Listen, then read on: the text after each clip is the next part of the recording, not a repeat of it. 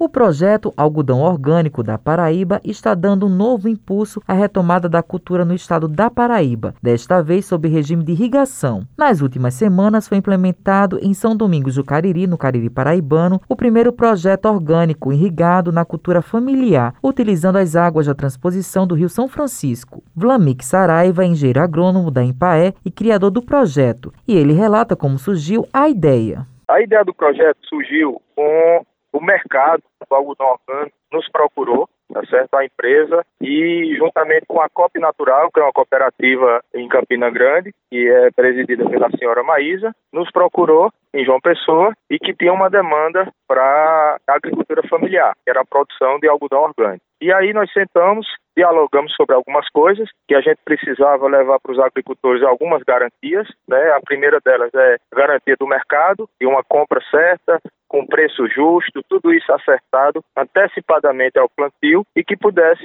ser colocado um contrato de compra e venda. Mas a Gadelha é presidente da COP Natural e pontua qual o impacto desse projeto para os agricultores e também para o Estado. Ano passado, nós trabalhamos com 327 famílias em 54 municípios da Paraíba. E foi investido diretamente no agricultor mais de um milhão de reais. Quer dizer, nós pagamos ao agricultor mais de um milhão de reais no ano passado. Então, isso gerou realmente um impacto muito interessante. O agricultor, tudo que ele precisa, ele tem para plantar.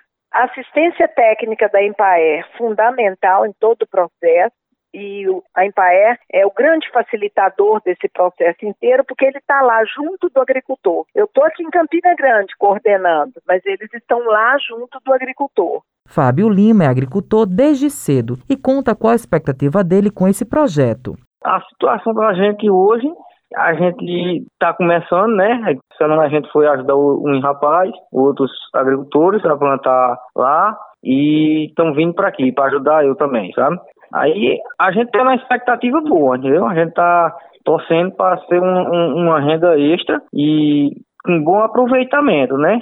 Mais informações no site empae.pb.gov.br.